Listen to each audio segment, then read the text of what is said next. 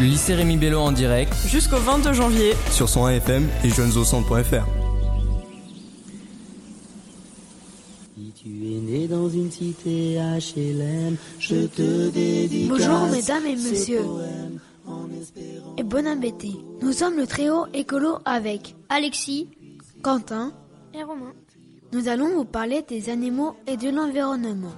Mais d'abord les présentations. Voici Romain qui va nous parler des pets de vache, puis je vous présenterai le grand requin blanc. Et Alexis terminera en nous parlant du hibou grandu. Romain, tu peux commencer. Merci Quentin. Et alors les gars, d'après vous, ce sont les pets de vache Ce sont les pets ou les rots de vache qui polluent la planète? Facile, ce sont les pets de vache. Erreur En fait, ce sont les rots de vache et non leurs pets. Mais alors, comment pollue-t-elle exactement? C'est le méthane qu'elle éjecte en rotant qui pollue. D'où vient ce méthane? Très bonne question Alexis. Pendant la digestion des vaches se produit un phénomène de fermentation. Cette fermentation crée du méthane. Et c'est quoi le méthane? C'est un gaz qui compose le gaz naturel que tu utilises pour te chauffer par exemple. Mais c'est quoi le problème avec ce gaz? C'est un gaz à effet de serre très puissant puisqu'il a un potentiel de réchauffement global 25 fois supérieur au dioxyde de carbone des, des pots d'échappement par exemple. Mais est-ce que les vaches émettent beaucoup de méthane en un an? Il faut savoir que les vaches produisent 600 litres de méthane par jour si elles pèsent 600 kilos. Les vaches françaises émettent autant de gaz en un an que 15 millions de voitures. Mais l'INRA, Institut national de recherche agronomique, a conçu un régime alimentaire à base de lin pour réduire de 20% le méthane émis par les vaches. C'est une, une, démarche soutenue par l'association d'éleveurs Bleu Blanc Cœur. D'accord, ça, c'est pour le, la France, mais au niveau international. Les États luttent contre le réchauffement climatique et s'engagent à réduire la quantité de méthane rejetée dans l'air. Bon, c'est fini pour les rots de vache et je vous retrouve tout à l'heure. Merci Romain. Je vais maintenant vous parler des requins, en particulier le grand requin blanc.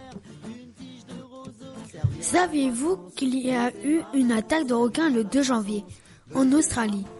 Un nageur a été blessé au bras et aux jambes. À travers l'actualité ou le cinéma, le grand requin blanc fait généralement peur.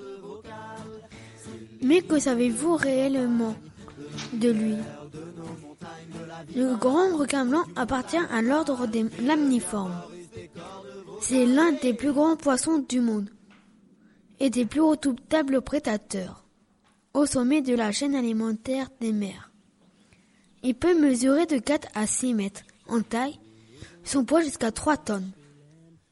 Le requin blanc mange d'autres requins, dauphins, tortues et des phoques. Sa moyenne de vie est de 40 ans. Où vit-il, Quentin? Il vit dans toutes les mers tempérées, jusqu'en Alaska. On le retrouve dans les, sur les côtes de Californie, d'Australie méridionale, de Nouvelle-Zélande et d'Afrique du Sud. Il y, il y en a un peu partout sur la planète alors? Oui, mais malgré cela, depuis 15 ans, la, la, la population des grands requins blancs a diminué de presque 80%. Wow, mais c'est énorme Comment expliquer toutes ces disparitions? Chaque année, toutes espèces confondues, plus de 380 espèces en tout, plus de 100 millions de requins sont tués. Mais ce, chef, ce chiffre est certainement sous-estimé. La chair de requin est appréciée et utilisée pour les engrais et les fertilisants, les ailerons, la peau, les dents, les cartilages sont également vendus, car ils sont utilisés dans la fabrication de médicaments. En plus, la pollution perturbe aussi les cycles de reproduction et sa capture est devenue un véritable exploit depuis 1975. Date de sortie du premier volet des Dents de la Mer de Steven Spielberg. Mais Quentin, a-t-on raison d'avoir peur du grand requin blanc? Eh bien oui et non. Non car le grand requin blanc et les autres espèces n'apprécient guère la, guerre, la chair humaine. Mais alors pourquoi ces attaques? Ils confondent souvent les planches des surfeurs avec les phoques qu'ils apprécient beaucoup. Il faut donc être très prudent. Merci Quentin.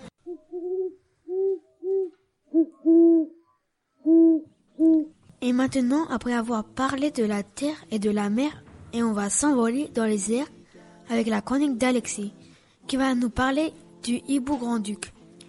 Merci Quentin. Bonjour, je m'appelle Alexis et aujourd'hui je vais vous parler du hibou grand-duc. Je suis sûr que je vais vous apprendre des choses. Le grand-duc est le plus grand des rapaces nocturnes d'Europe. Il mesure le double de son congénère, le hibou moyen-duc. Il a deux gros yeux rouges orangés et surmontés d'aigrettes de 8 cm environ, que l'oiseau dresse verticalement s'il est excité ou dérangé. Rappelons que ces aigrettes ne jouent aucun rôle dans l'audition. Les sexes se distinguent par la taille du mâle, poids 2 à 2,5 kg pour le mâle et 2,5 à 3,3 kg pour la femelle.